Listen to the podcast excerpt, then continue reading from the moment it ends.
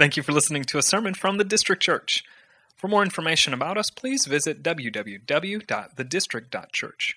Additionally, if any of our sermons have brought encouragement to you, would you please let us know by emailing us at info at thedistrict.church. All right, y'all can go ahead and head on down. Thank y'all so much. I'll take that from you. And at this time, we will go ahead and dismiss our uh, three to five class and our six to seven class.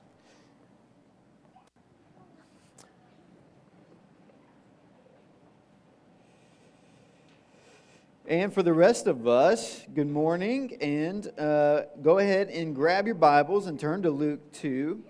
Uh, we're going to be looking at the passage that they just read for us this morning. Um, and this morning we are also finishing our last song of Advent. So we've been looking at the four songs of Advent, the four songs of Luke, that all center around the birth of Jesus, leading up to uh, this story of the incarnation, God coming as a man in the form of a baby in a manger and, uh, and us celebrating that, us, us kind of waiting for that as we enter into the history of Israel waiting for a Messiah. And that's what we get to see today. We get to see sort of a glimpse into uh, one individual who got to experience this on a personal level, uh, this, this ongoing waiting for a Messiah that, that he got to hold in his hands. Um, and, and this is, again, just a personal experience that, that Simeon gets to have. Um, imagine, for, for example, how many of you have had a friend or a family member that you know gave birth to a child or in the hospital, and you've gone to visit them in the hospital to see the newborn child, maybe even hold the child?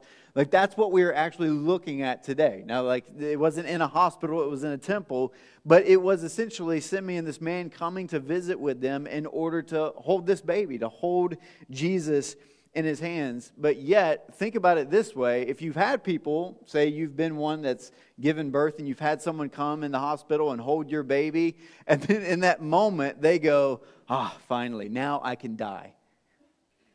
Like I can go in peace. Like it's that would kind of be an awkward moment where you're like, okay, g- give me my child back. Uh, I don't really know what's, what's going on with this. So that's what we want to dive into. Why was that? What came out of Simeon's mouth when he held Jesus for the first time? And a few years ago, uh, there was a movie that I watched called Bucket List with Jack Nicholson uh, and Morgan Freeman. And essentially, it's these two old guys who were near death and they wanted to uh, basically check off everything on their list that they wanted to see or experience in their life. And so that's exactly what they did. They went and, and tried to do everything that they could possibly do to, in some way, be satisfied with the life that they lived, to find some sort of satisfaction there. And then also, after doing just a quick Google search on uh, what are the top three things to see in your life, this is what it returned. The Great Barrier Reef is one of them. That's number three. The Grand Canyon was number two. And the first one surprised me because I actually didn't even know what it was. I had to look it up. But the Masai Mara. Does anybody know what that is? And I might have even mispronounced it. What is it? No. The Masai Mara is an African safari. It's an African safari in Kenya. But apparently, and again, across multiple sites, it was like the number one thing for people to see and do before they die. It was even represented on BBC show called 50 Places to See Before You Die. And so that idea has become literally a growth industry. Uh, dozens of books and websites urge you to complete their lists, offering albums to listen to, movies to watch, sensations to experience, and the list just goes on and on and that this genre has been so successful reveals something really significant about ourselves. We want to experience the best of what's out there before it's too late. It's a, it's a first world problem for sure, for those of us who don't worry about putting a roof over our heads or food on the table. Our greatest fear seems to be getting to the end of the life and feeling like in some way we've wasted it, or in some way we've not gotten our money's worth in life. According to an article in the New York Times, one of the main culprits is, is what they're titling Instagram envy. the nature of a site that just shares pictures or stories or reels on what is going great in your life, and you want every, everyone else to like it and appreciate it. But what it's actually created, and there's even a study going on at Oxford, is this sense of what we just simply call FOMO, fear of missing out. And it's, it's created kind of a psychological issue for people in that we are uh, living our lives in such a way that we believe our natural day to day is just dull and drab. That, that we're not actually excited about what we're doing and what we're seeing and what we're experiencing because we're not getting to see and experience the top 50, th- 50 things that are uh, to be seen around the world. And into this context, we're increasingly desperate not to miss the best of what's out there. And we're literally plagued by the fear that we might be, that we might be missing what's out there. And in this context steps the intriguing figure of Simeon. Not one of the better known supporting casts from the Christmas narratives in Scripture, but we can't overlook this guy, this Simeon. He's a man ready to die. Not, not because he's unhappy or feels he's been dealt a bad hand, but precisely the opposite because he's satisfied. He's satisfied. Simeon has, seen, Simeon has seen everything he needs to see. He's ready to go. He's completed his list. And amazingly, his list had only one thing on it. Let's look at it together. To give you a little bit of context, I'm going to back up to verse 22. And when the time came for their purification according to the law of Moses, they brought him up to Jerusalem to present him to the Lord. So this would be when Jesus was about eight days old. As it is written in the law of the Lord, every male who first opens the womb shall be called holy to the Lord. And to offer a sacrifice according to what is said in the law of the Lord, a pair of turtle doves or two young pigeons. Now there was a man in Jerusalem whose name was Simeon, and this man was righteous and devout, waiting for the consolation of Israel, and the Holy Spirit was upon him. And it had been revealed to him by the Holy Spirit that he would not see death before he had seen the Lord's Christ. And he came in the Spirit into the temple. And when the parents brought in the child Jesus to do for him according to the custom of the law, he took him up in his arms and he blessed God. And he said, Lord, now you are letting your servant depart in peace according to your word. For my eyes have seen your salvation, that you have prepared in the presence of all peoples a light for revelation to the Gentiles and for glory to your people, Israel. And his father and his mother marveled at what was said about him. And Simeon blessed them and said to Mary, his mother, Behold, this child is appointed for the fall and the rising of many in Israel, and for a sign that is opposed. And a sword will pierce through your own soul also, so that thoughts from many hearts may be revealed. Again, the success of 50 Places to See Before You Die quickly led to the best selling book, A Thousand Things to See Before You Die. Apparently, people are living longer and have a lot more time and resources to do things. But for Simeon, again, there was just one thing to see before he died salvation. Salvation in the form of this baby that he's holding. Again, Simeon, we're told, was a devout Jew. He knew by being a devout Jew, he knew that the world wasn't right, not the way that it was meant to be or intended, the way we intu- intuitively sense the world to be. Everyone is at least in that agreement. Everyone. Bad things happen in the world. Whether you're a Christian or atheist or agnostic, whatever you are, everyone agrees that bad things happen in the world. That things aren't right. That things aren't the way that they should be or could be. Everyone has that gnawing in them that this is not good. It's not good, and bad things are happening. And we're trying to make sense of that. We're trying to make sense of that. That's why one of the, the longest leading bestsellers of genre is self help books. Because where there's a gnawing in our soul, we don't like what we see, we don't like what we experience, and so we want to change ourselves and our circumstances in order to get to this place where Simeon finally gets to this sense of satisfaction. I don't like the way I look. And so you're going to buy the magazines, 10 minute abs, and you're going to try to get that. You're going to try to fast track it. I don't like the way I think, and so I'm going to continue to educate myself. I don't like the way that I uh, spend, and so I want to spend more, and so I'm going to try to earn more and try to continue going and going and going. And, and the lie that we buy into is what we need is more of what we already have. That's the lie we give ourselves over to. Because we're longing for satisfaction and not finding it. We're longing for the experience that we think we're missing out on, and we'd actually never receive it. Again, Simeon is tapped into this because he understands this. And he could account for this because, again, he knew his Old Testament. He knew humanity wasn't right with God. He knew what God had promised to fix that, to put the world back together, to put us right with God. He knew what God had promised in salvation. And so he's longing for it, he's looking for it. He's waiting for the fulfillment of Genesis 3:15. I will put enmity between you and the woman, and between your offspring and her offspring. He shall bruise your head, and you shall bruise his heel. This is the proto evangelion. This is the first gospel that was ever proclaimed and preached, and it was preached by God to the serpent in the garden when we were deceived and fell into sin and brought death into the world. God preached the first gospel and said, I'm going to fix this. I'm going to fix this.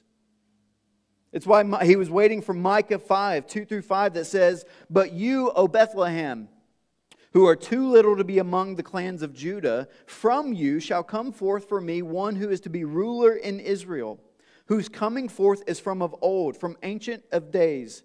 Therefore he shall give them up until the time when she who is in labor has given birth. Then the rest of his brothers shall return to the people of Israel and he shall stand and shepherd his flock in the strength of the Lord, in the majesty of the name of the Lord his God, and they shall dwell secure. For now he shall be great to the ends of the earth, and he shall be their peace. Again, he's, he's waiting for this. He's a devout Jew waiting for this ruler to come and bring and usher in peace, great joy, good news for all people. And the beautiful thing about Advent is that God not only told us these two, but that He gave us over 456 prophecies throughout the entire Old Testament that is pointing to one thing to not miss. One thing to not miss. 456 prophecies about Jesus being the Christ, the Messiah, the anointed and appointed Savior for all of the world. These predictions or prophecies have been honestly like the subject of a ton of controversy um, and debate for over 2,000 years now. How can one individual satisfy over 456 prophecies? How can one individual fulfill every single one of these predictions, if you will? Follow me for a second here. Anyone can make a prediction about the future. I can predict that the Cowboys are going to win the Super Bowl this year. Though unlikely, I believe it could happen.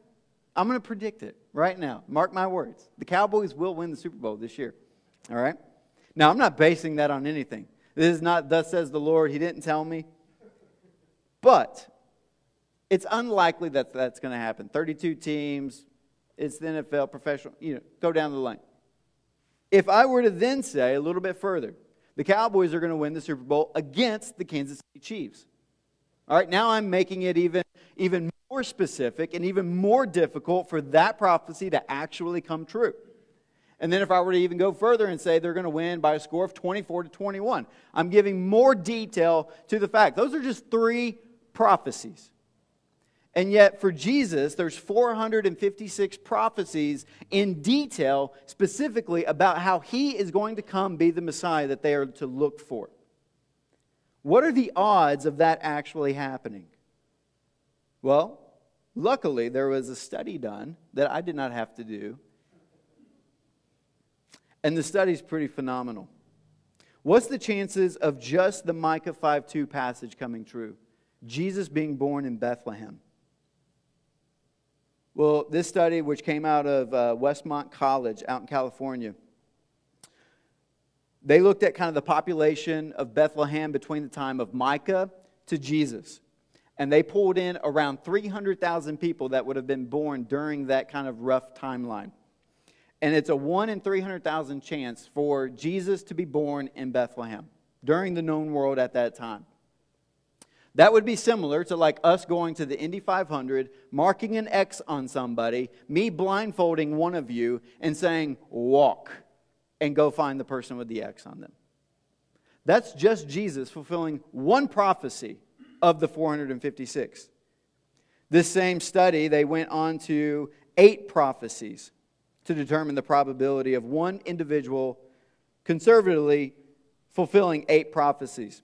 And they came up with a number of 1 in 10 to the 17th power. 1 uh, in 10 with 17 zeros behind that.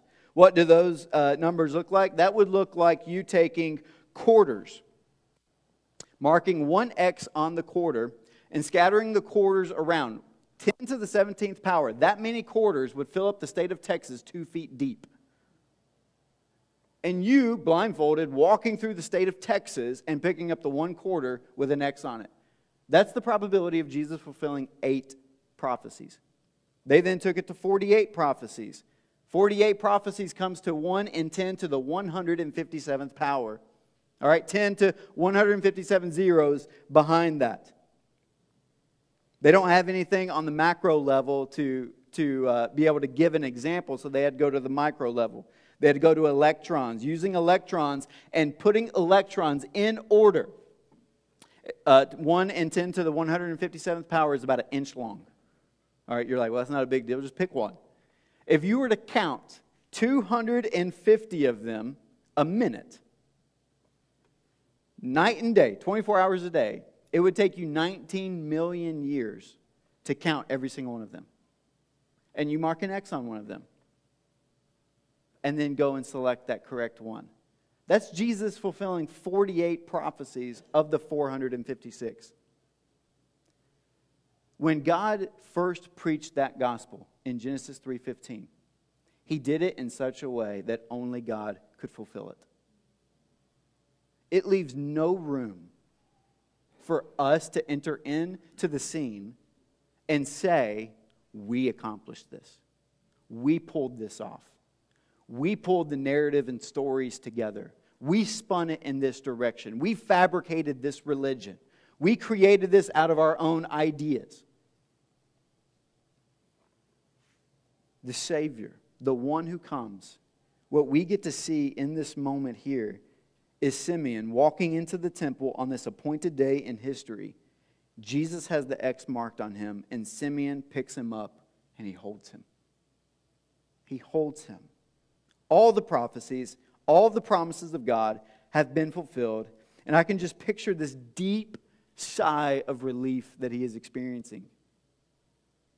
What, what many would probably, up, up to this point, think he's given us 456 predictions. This is impossible.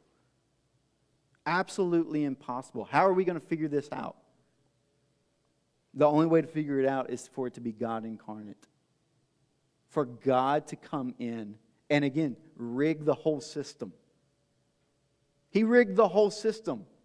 He knew exactly who he needed in place, which decrees to go out, which officers to be in government, which people to be born when they were born, what censuses need to go out. He had everything figured out in his plan in order for Jesus to be born and for Simeon to come and pick up the X marked on him and hold him in this moment for salvation to be revealed and for satisfaction to be complete.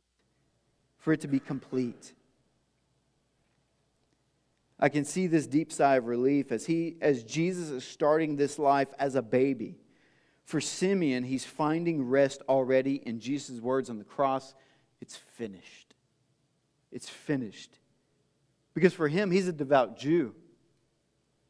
At this point, he's still abiding by the rules of the Old Testament. And he's finally able to say, Thank you. I don't have to do that anymore. Jesus is my fulfillment. Jesus is my satisfaction. Jesus is my righteousness.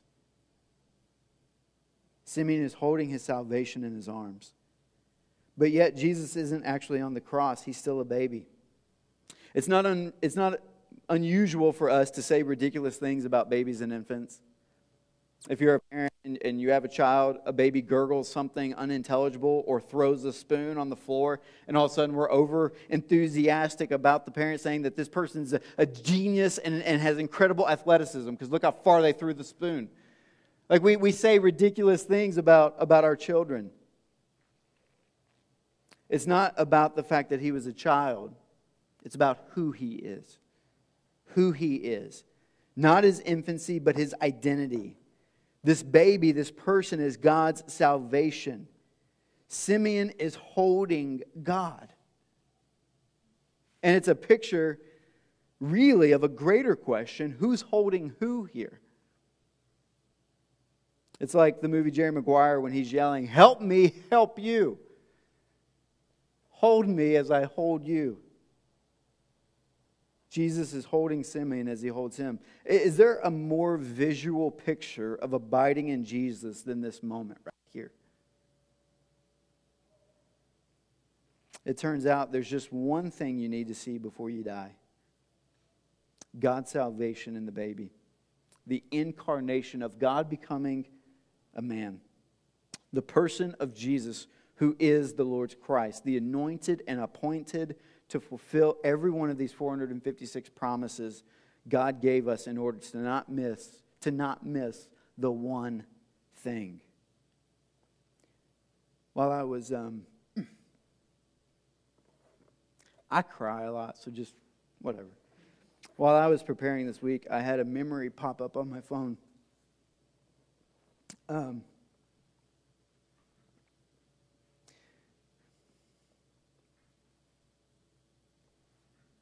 it was me and my grandpa in uh, May of 2020. He was a diabetic and was on dialysis, and he was tired. And so he went off of dialysis, and it just it basically gave him just a few weeks. Um, and so it was one of those weird things where it's like you, you don't know when it's going to happen, but you know it's going to happen. And you know this is the last time that I'm going to be seeing him. And so this was when we were all still in lockdown, and uh, so I drove down to, uh, to Tennessee to spend um, just a few days with him. And he would stay up. I knew he was tired, but he would stay up every, every night.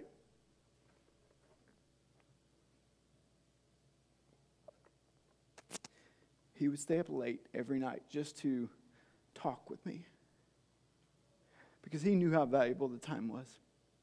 And I knew how valuable it was. And I, I wanted to ask just very specific questions and I asked him one question, one notable one. I said, Is there anything you wished you would have seen or did? And he sat quiet for a moment.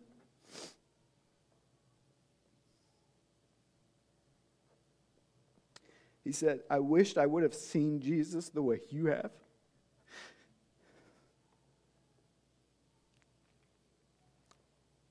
I actually brought him to this passage. I brought him to this passage. And I said, It's never too late. It's just the right time. It's just the right time. Have you seen Jesus? Have you held him? Have you seen salvation? The one the one thing. To the child's mother, Simeon adds these ominous words And the sword will pierce through your own soul also. There's huge sorrow ahead for Mary. The deepest sorrow for any mother, seeing her son die. The greatness that lies ahead for her child, the rescue God will accomplish through him the glorious proclamations each of these songs of Advent have revealed, all of this is going to come about through his death. We celebrate the birth, but the birth is the introduction. The birth is not what saves us. It is a part of the theology and it's a part of what we believe, but it is not what saves us. What saves us is what he was born to accomplish which was taking our death for us. Taking our death for us. He does not accomplish salvation for us by acquiring wealth and prominence and political favor, not by popularity or intelligence or accolades, not by climbing the corporate ladder or being a successful business entrepreneur. Jesus accomplished God's salvation through the prophecy of his death and the prophecy of Isaiah, which says this Who has believed what he has heard from us, and to whom has the arm of the Lord been revealed? For he, speaking of Jesus, grew up before him like a young plant, like a root out of dry ground. He had no form or majesty that we should look at him, and no beauty that we should desire him. He was despised and he was rejected by men, a man of sorrows and acquainted with grief. And as one from whom men hide their faces, he was despised, and we esteemed him not. Surely he has borne our griefs and carried our sorrows. Yet we esteemed him stricken, smitten by God, and afflicted. But he was pierced for our transgressions, he was crushed for our iniquities. Upon him was the chastisement that brought us peace. And with his wounds we are healed. All weak like sheep have gone astray. We have turned everyone to his own way, and the Lord has laid on him the iniquity of us all. He was oppressed and he was afflicted, yet he opened not his mouth. Like a lamb that is led to the slaughter, and like a sheep that before its shears is silent, so he opened not his mouth. But by oppression and judgment he was taken away. And as for his generation, who considered that he was cut off out of the land of the living, stricken for the transgression of my people. And they made his grave with the wicked and with the rich man in his death, although he had done no violence and there was no deceit in his mouth. Yet it was the will of the Lord to crush him. He has put him to grief when his soul makes an offering for our guilt. He shall see his offspring. He shall prolong, prolong his days. The will of the Lord shall prosper in his hand. Out of the anguish of his soul, he shall see and be satisfied. By his knowledge shall the righteous one, my servant, make many to be accounted righteous, and he shall bear their iniquities. Therefore, I will divide him a portion with the many and he shall divide the spoil with the strong, because he poured out his soul to death and was numbered with the transgressors. Yet he bore the sin of many, and he's making intercession for us as the transgressors. That's the purpose for what we're celebrating this baby to be born.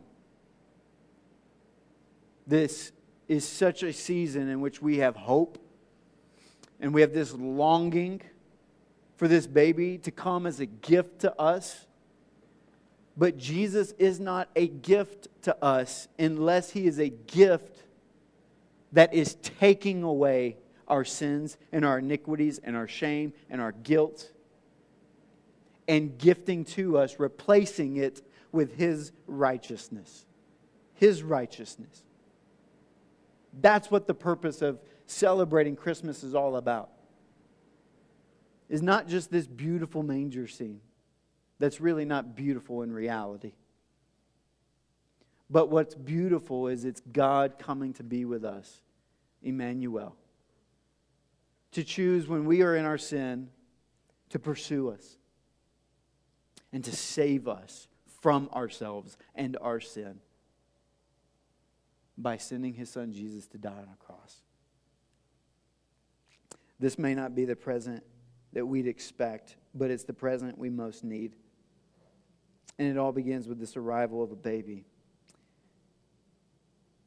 If you've seen him and you've held him,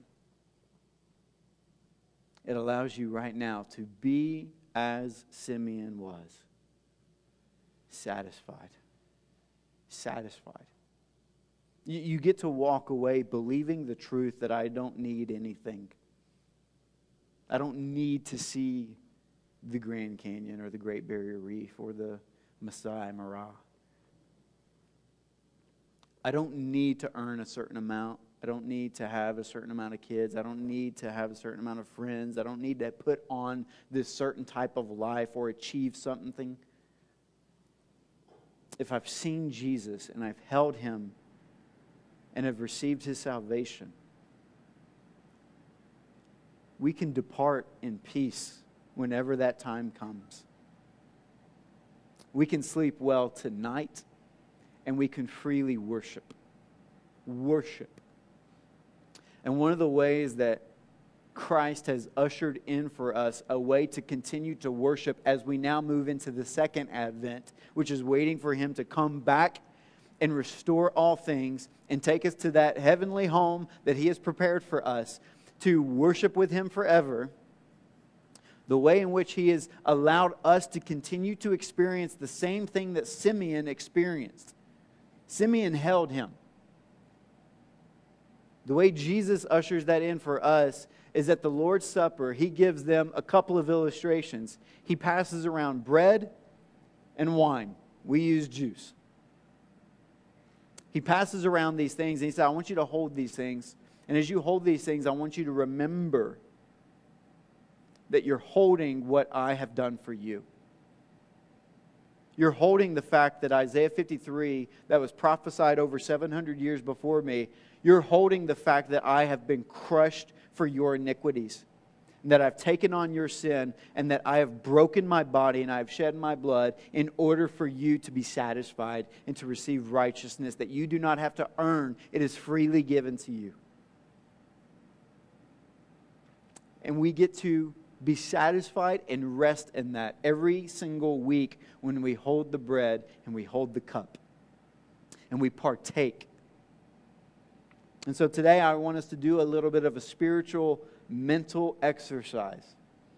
That when we come and get these elements and we go back to our, to our seats, I want us to experience this moment that Simeon is experiencing where we are holding Jesus. We're holding Jesus, what represents his body and his blood and we're receiving it for, the, for our own satisfaction of soul and spirit.